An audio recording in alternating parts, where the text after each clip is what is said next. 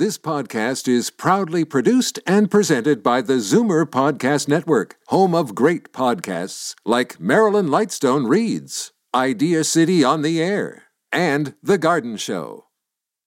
You're listening to an exclusive podcast of Fight Back on Zoomer Radio, heard weekdays from noon to one. Now, Fight Back with Libby Znaimer on Zoomer Radio. Good afternoon and welcome. What are you doing for Thanksgiving? Have you changed your plans because we're now in the second wave of the pandemic? And if you've been looking to our leaders for guidance, you are likely confused because we've been getting contradictory and muddled guidance, which also points to a growing split between the province and some of our cities, notably Toronto. Take a listen. To think carefully about our Thanksgiving plans this year to protect ourselves, our loved ones, and communities. I told uh, Carla, I, I, said, you know, and she knows, uh, we have no more than 10, and uh, simple as that. And, and that's what we're going to obey by as, as well. Uh, yes, 10 is the max for indoors, but that doesn't mean you should go to 10. We are hoping people will stay with their household. Please limit your Thanksgiving dinner to the people you live with. If you live alone, the safest option is to join with others virtually. So if you, you play it back, I said stick within your household. Your your household. That that's what I said. So uh, stick with, within ten people. okay, so according to the premier, if your household has 10 people, that's okay. okay. And uh, that last thing about eating alone, if you live alone, well, there's an exception for mental health. The associate chief medical officer, Barbara Yaffe, told us that she's having her son over. He doesn't live with her, but that is an instance of mental health. So who if anyone, should we be listening to? And again, I'd like to know what your plans are and if you've changed them because of where we are at. The numbers to call 416-360-0740, toll free 1-866-740 4740. And now let's go to Dr. Raywat Deonandan, epidemiologist and associate professor in the Faculty of Health Sciences at the University of Ottawa. Bob Richardson, Liberal strategist and senior counsel to national public relations, and Robin Sears, NDP strategist and principal at Earnscliffe Strategy Group. Hi, everyone. Welcome. Good day. Hi. Let's start. Hi, Let's start with uh, Robin from a communications point of view. How would you rate this? Well, you know, Libby, I, I was reflecting on this before you even reached out. Why is it going so badly? And to me, the analogy is chess in a way. It's very easy to learn the moves on a chessboard. It's very hard to get good at it. And communication strategy is not unlike that. I mean, there are, there are three absolute must do's which most governments have consistently screwed up. Be simple. Make the messaging clear and simple. Make it consistent over time and consistent with what you said before, and we'll say tomorrow and repeat it, repeat it, repeat it. Those three principles would have kept all the governments who are stepping on each other's toes out of trouble to begin with. One leader who I think has done, in everybody's estimation, a tremendous job in leading his people through this period is Andrew Cuomo. He's in charge. He's the governor. He obeys the communications rules. But, you know, in Ontario, you've got the mayor, the premier, the ministers, the public health officers at several levels, and Ottawa. There is no way out of that alphabet soup you're going to get simple, consistent messaging. So it's kind of baked into the way in which Canada is run as a federal state, I suppose. But more importantly, that there was nobody internally in the Premier's office, the Prime Minister's office, the Mayor's office who said, okay, folks, let's make sure we're all reading from the same page. And if we have to change anything, we'll notify each other in advance and agree on it, okay? Well, None well, of that seems to have happened. Well, they obviously don't agree on it. Uh, yesterday, the same issue where where we have the city of Toronto asking restaurant that restaurants be shut down for indoor dining, and the the the premier saying no. But back to this Thanksgiving thing. I mean, uh, you, what I found astonishing, I mean, the premier, who's usually a pretty straight shooter, he first said, I told Carla, his wife, 10 people, keep it to 10 people. He even said something like, you know, with the aunts and uncles, don't hug them. And, and, and then he says, but I actually said people in your household. yeah, yeah. Um, he's, he's confusing in his own head. Yeah, it's like a, you know your own household. That means people who live with you. Bob, what do you what do you make of all that? Yeah, it's been very confusing, and there's just there's too many. Uh, I completely agree with Robin on this. There are way too many cooks in the kitchen here, and and the other thing is, there was a time in this pandemic several months ago where people were focused on it, and you know and I, I, I wanted to hear from the prime minister and the premier and from the mayor, and I wanted to see that progress was being made and things were being done because it was scary off the top.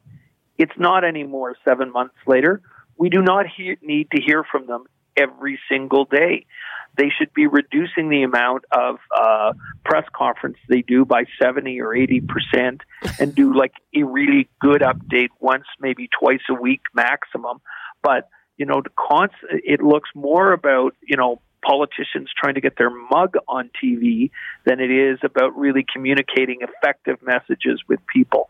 So there's too there's too much there's too much uh, communication, and it's really unfocused and all over the map.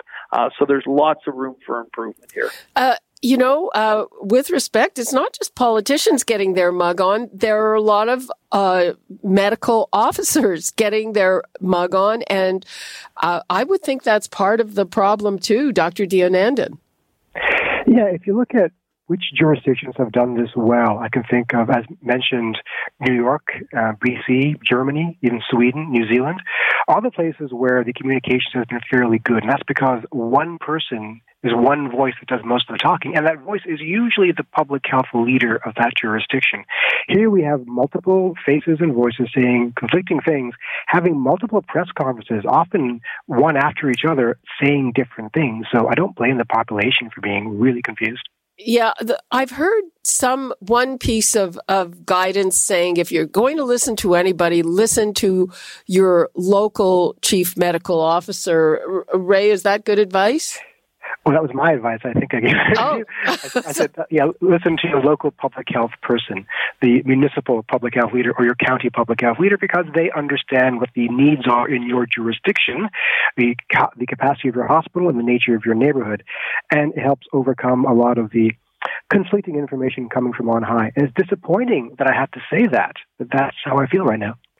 Uh, Robin, uh, in your circle, are, are people actually listening? You're in Ottawa. Uh, Ottawa is like Toronto, not doing very well. Uh, what's going on as far as you know? Who are you addressing? I'm Robin. Oh, thank you. Sorry. No, it's just that epidemiologists are not famously good communicators, which is an additional challenge. I mean, the the professional standard of epidemiology is not to overstate and not to be too certain. So they frequently introduce ambiguities and nuance which conflict with clear messaging. A good epidemiologist friend of mine in Toronto said he really started jumping up and down at his colleagues when they would do the on the one hand, on the other hand kind of presentation, even privately, because they're they're used to not making claims that are not 100% certifiable. In this situation, somebody has to say, as far as we can tell, this is the way it is, and this is what you're going to do. And uh, it may be an epidemiologist or public health officer, it may be a politician, but uh, you know, there's a bit of a risk when you have public health officials. Some of them are much better than others. I mean, uh, Bonnie Lee in BC gets everybody's gold star, I think. But Bonnie Henry. Some, uh, sorry, Bonnie Henry. But I, I do think there are some others who have not performed that well. Okay, uh, Bob, uh, I'll ask you what's going on as far as you know in your wider circle. Are people changing their plans? Are they leaving it up to their best judgment? What's happening? I think people are leaving it up to their best judgment and are, are practicing common sense. Uh, I think people are getting a little fed up of the conflicting advice, and also some of the advice appears ridiculous. You know, and it also changes from uh, from from week to week. So I think the uh, I, I'm going to agree with Robin. I would not leave it up to the medical officers of health. They have not been terrific collectively in terms of communicating on this issue. Uh, part of it is the structure, and part of it is politicians. But it's they they they need to take some responsibility here uh, too as well, and it hasn't been great. So uh, we need uh, we need less information, but we need clearer information, and we need it in a timely fashion. Libby, you mentioned you know Toronto's a, a mess when it comes or not. That's not your words, my words. Uh, with COVID right now, no, it's not. Um, you know, we have a problem in the northwest corner of the city that's quite acute, but uh, but most of the rest of the city is in uh, excellent shape. So let's get the resources we need into the northwest corner of the city and do what we need to do to help mitigate the situation. But that doesn't mean that you need to run around and close everything down in other parts of the city uh, and you know uh, further create uh, huge problems for folks. So I think there needs to be um, a clearer understanding of what it is that we're doing, and then some clearer communication and less of it. Well, um, yeah, you've said that, but you know cases are starting to creep into areas that had no cases for a very long time, and I'm I'm talking about the downtown, and uh, you know, with uh, uh, Dr. Deonandan, what do you think? I mean, should should the guidance be? I mean, we know that the, it's worse in the northwest corner. There are three neighborhoods, but should there be blanket recommendations for the whole city, or should it depend what's going on in your neighborhood? Part of the role of public health communication is not only to describe the present, but to project the future and to explain some, some difficult concepts for a lot of people, like exponential growth. The idea that things may look really good right now, but tomorrow is going to explode as we enter the explosive phase of exponential growth. So, to answer your question directly, uh, I think a, a city-wide basis is probably the way to go because hospitals serve the entire city, not just one neighborhood. And we're talking about hospital capacity here, but that's that's a, a conversation about the epidemiology. To talk more about the the communications angle, what is the role of public health communications? I think is to convey confidence honesty to give people the tools for self protection and for preparing for what's coming in the future. The extent that that is the goal, I don't think this province has done a good job. And I'm, I'm thinking back to a paper I read back in 2007 that talks about the lessons from the SARS pandemic that we should have learned for this one. It had three lessons. The first one was transparency in communications. And we never learned from that. And all the public health guidances around how to prepare for an epidemic has a, a small portion on communication, but that's a, a it's not a well developed section.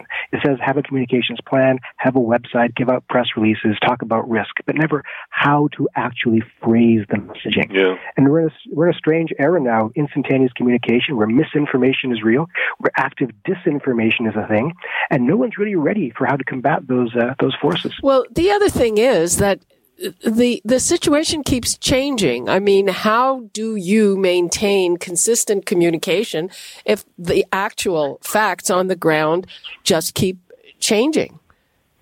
Robin. Well, well, I'm sorry.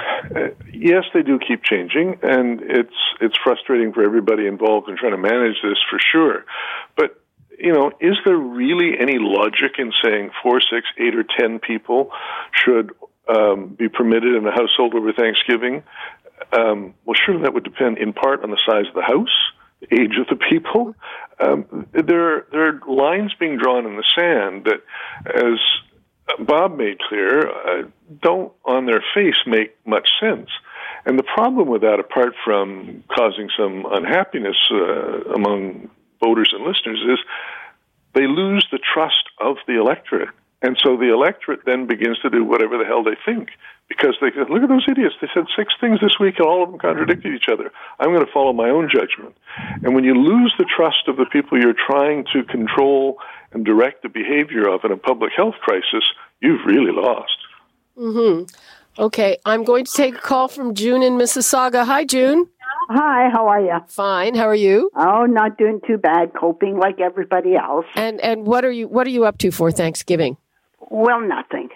Um, I was going to go to my son's. My son lives in Tottenham. My other son lives in Georgetown. But I don't drive those distances anymore. So my son's going to come by on Sunday for an outside visit and drop off some food. But my biggest complaint is about outlets for seniors that live alone. I belong to the Mississauga Senior Center, and I used to go there five days a week for activities. Uh, exercise classes got cut in March. Then I managed to exercise for September. Then I got booted out of the class because they cut them back to 10. And my problem is when they're making decisions, the government, it's a generalized thing. Like, I don't understand if we were in a senior centers with all precautions and seniors are twice as cautious as anybody else why all of a sudden now I'm cut to sitting in the house again looking outside. It, it, it, it's, I, it's I, tough. I, I think June, June, are you online? Are you online on computer? Um, I am because you can. There are lots and lots of exercise classes online where you can just follow along and do them on your own in the house. I realize that, but yeah. that does not help with my social interaction oh, that absolutely. I miss desperately. Uh-huh. I can, I have tapes, I can exercise, but I, I'm at the point now, this has been going on so long, I'm at the point now where I don't want to do anything. I just want to, I don't like getting up in the morning is why? It's the same day. You know what I mean? I'm just, I'm feeling sorry for myself. I'm not getting up off my butt and doing stuff that I could be doing. And I'm just saying it's mostly the social interaction that I miss. Uh, I, I I hear you, and and that's terrible. And on the other hand, all these officers of health have said it's an exception for mental health. Um, but I guess you're still not comfortable going to visit uh, your children and and grandchildren. Well, it's because they are all working, and they're nervous about me being in contact with them because they're all out in the outside world. Yeah. And I'm not. June, I wish you all the best. Thank you for sharing, and uh, I hope that uh, you have a, a, nice visit with your son on Sunday. Thank you. Okay, thank you so much. Okay, bye bye. Bye bye.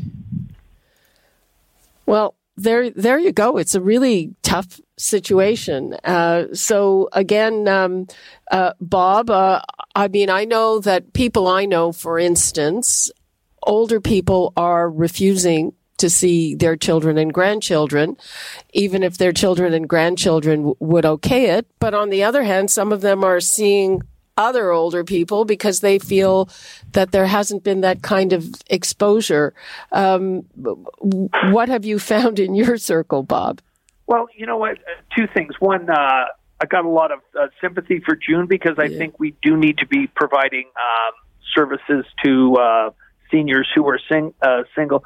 The second thing, bringing it back to communications, uh, I think the communications has almost exclusively been focused on people who are married with two kids, or at least if you listen to everybody when they're talking, it's it, it, it's like that.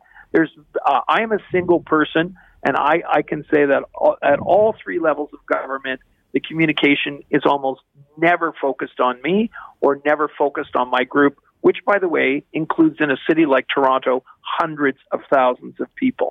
So, one of the things when we're talking about uh, trust is you got to speak to your audience and they're not speaking to their audience here a lot too as well.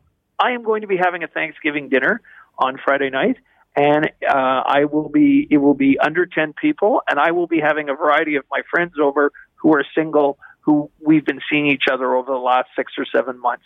We all conduct ourselves relatively well. We wear masks when we're out. We do the stuff we're supposed to do. We'll be having a nice dinner. Sorry, that's what we'll be doing. Uh, because, and I I, think that's responsible uh, um, because you can't expect single people to sit in their house 24 7 for seven months. Mm-hmm. Here, here, here, here, and uh, you know it's it's interesting. In the last census, I'm trying to remember exactly, but single person households were the largest, uh, the the largest growing type of household.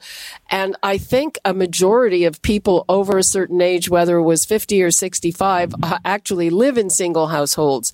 So I think you're right. By addressing the communications to, to people in, in different kinds of family units, they, they are missing the mark.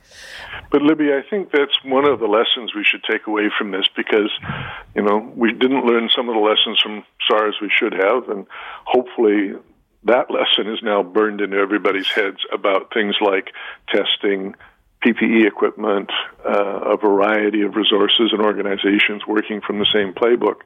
But one of the things we've learned from this one, I think, is precisely the point that Bob and June have raised, which is what is the impact, short term and long term, of isolation, loneliness, and depression. And we've been pretty crummy at addressing that in any practical way except to observe that it's going on. I don't know how hard it would be, for example, for some seniors group or another to arrange a telephone tree where June would get a call from somebody she knew or somebody's friend that she knew once a week, twice a week.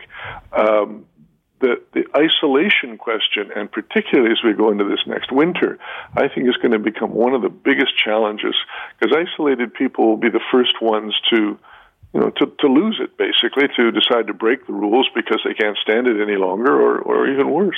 Or, or to just uh, become lethargic and depressed, as we heard from June. And I really hope that that June feels better and she gets a great visit from her son. Uh, it's it's just uh, Dr. Deonandan it, it's it's that's another communications thing. We have seen authorities take this into account. They understand, but still, uh, it was uh, Eileen de Villa, I think, saying communicate virtually. What what do you make of that? There's a lot to unpack here. First, it's absolutely true. We need to diversify the messaging tools and messaging content to to address a variety of demographics. As been noted, we're talking mostly to married people who are of a certain age demographic, and that's not everyone. Sometimes it's sufficient to simply acknowledge that other people exist okay, people out there who are suffering, we know you're there, working on plans, but don't think we for, have forgotten about you. So, again, that's the part of the, the confidence building aspect of communication. It's not just about information, it's about emotion, compassion, empathy, etc. You can get some of this through virtual communication, absolutely. It's not the medium that matters so much. It's it's the content and the targeting of it, and the uh, and the fact that it's consistently coming from the same source without counterbanding messaging from the same government. That's the problem here: is the conflicting messaging and the lack of diversity of messaging.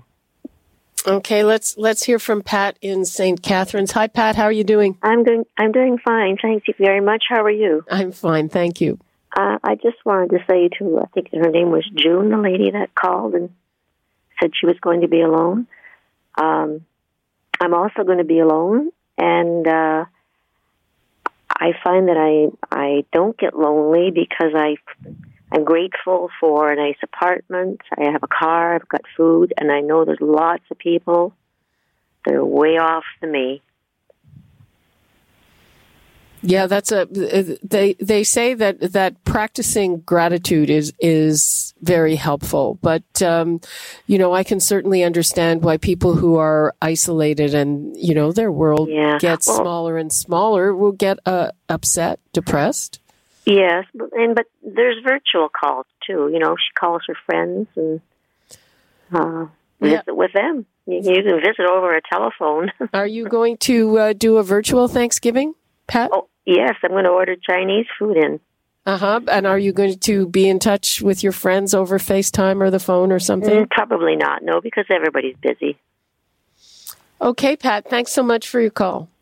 You're welcome. Thanks. Have a nice Thanksgiving. Okay, you too. Happy Thanksgiving. Yeah. It's uh, yeah, I've actually heard heard that from a number of people saying, you know what, I'm not doing a turkey. I'm going in a completely different direction so I don't miss the usual holiday. Uh, uh, Ray, do you think that people are are you know going to miss the holiday even more than usual just because it comes after a long time with this? Absolutely. Yeah, and plus it's in the news all the time now, so they're reminded all the time that this is the time for family, and if you're not with family, you feel it more deeply. In a different year, when it's not being as emphasized in the popular zeitgeist, it probably would not matter as much, but now it definitely does. So I'm quite sympathetic to people who are going to suffer through this holiday, and I hope that we all find someone to be with. Mm-hmm. And you know, I've, I've i usually uh, hear from at least a few people who say, you know, oh my God, my family, too bad. Uh, so, but Libby, can I just add sure. one point about the timing question here? I think a mistake that we all made at the front end of this process was not genuinely acknowledging in a way that we actually believed that we'd be where we are seven months later. And I think now we have to stop saying we'll be better by Christmas, we'll be better by you know, spring or whatever. Now I think it's really important for governments and each of us individually to say, okay, let's say it's next summer. Let's plan how we're going to live our lives and stay sane through a winter, spring to next summer, and not drop these three weeks, three month kind of deadlines one after the other, because it simply sets people up for massive disappointments when, yet again, another deadline is not made. Um, and surely we should approach this as something that is going to take a lot longer than we would like and maybe then we will know in advance, but be prepared for that and take steps that encompass that prospect. You know what, Robin? I think that's a really good point because even if it's, uh, you know, whatever unpleasant thing like a really hard workout or something, if it doesn't end when you expect it to end, it's just that much worse. Bob, what would you hope to see? We saw that big muddle fest yesterday, especially from the premier. What, what would you hope to see or advise him going forward? I would hope all uh, three levels of government take a look at their communications, listen to comments that are being made by people. Uh, I would reduce uh, the amount of communications they're doing, and I would also go back to the three, you know, points that uh, that Robin uh, raised. You know, just about clarity, um, you know, about about being clean and simple, about being uh, consistent um, and and transparent. So you know, if if governments went back, took a good look at their operations, cleaned it up, reduced the amount of uh, time that they're speaking to people, I think we'd see some improvement. Okay, and finally, uh, Ray. So, would you say if people have plans, should they cancel them and scale back if they're in Toronto or Ottawa? I think uh, the rule of thumb is if you don't live in that house, don't go to that house. However, we're all adults here. If you can be do this safely with the proper recognizance, and you feel that you need to for your mental health or your social well-being, then do so safely. Uh, eat outdoors if you have to. Eat virtually if you have to. But if you're going to be in someone's house, be responsible and don't breathe on their faces. So I think we can all get through this together if most of us do most of the right things most of the time. Okay. Uh, thank you all for joining me. I, I am going to take a couple of calls before we break uh, because I think it's important to hear from people. But in the meantime, thank you so much, Dr. Ray Deonandan, Robin Sears, and Bob Richardson. Thanks, Libby. Thank you. Thanks, uh, Libby. Okay, let's uh, hear from Marianne in North York. Hello, Marianne. Hi, how are you today? Fine, how are you? Oh, hanging in there. That's good. So I'll try not to be too long winded. Um, my husband's been eight months in Ontario Shores in the dementia lockdown. Wonderful staff. I could never have gotten through this without the staff. They were just unbelievable. But in between all this, um, yes, um, I see a big change in my husband. Before COVID happened, I used to take him out on my days off the car rides. He just loved uh, feeding the birds on and on. So it's been eight months of being confined. My visits were on a 20 acre land, talking to him through a window through the summer between the wasp bites and being boiled to death. So my Thanksgiving is going to be at the window, freezing to death now. And it's very, very sad on how this has all worked out for all of us. Yeah, I'm sorry to hear that, but you know what? At least you get to see him. Um, you know, uh, while we wait to figure out how to make this better. Marianne, thanks so much and happy Thanksgiving. And you too, also. Thanks. thanks for taking my call. Okay, and I will take another very quick one from Joan in Orangeville. Hi, Joan. Hi, Libby. Thank you for taking my call. Yes, it's just on the the last two. No, I guess before this lady, uh, June in Mississauga, and then the next lady. Now, uh, I I feel very, very feel very much for June. Um, I'm kind of the way she is. Um, I like I like interaction. I'm I'm missing my family terribly. We were going to have a 20 person immediate family for dinner on Thanksgiving, and now we're down to six. My daughter's only having my husband and I, so all the rest of the family is missing it. However, um, the the second lady, I'm sorry, I don't know her her name. Now she says, you know, there's this to do and that to do. Get on the phone, and uh, she says she she drives and so on and so forth.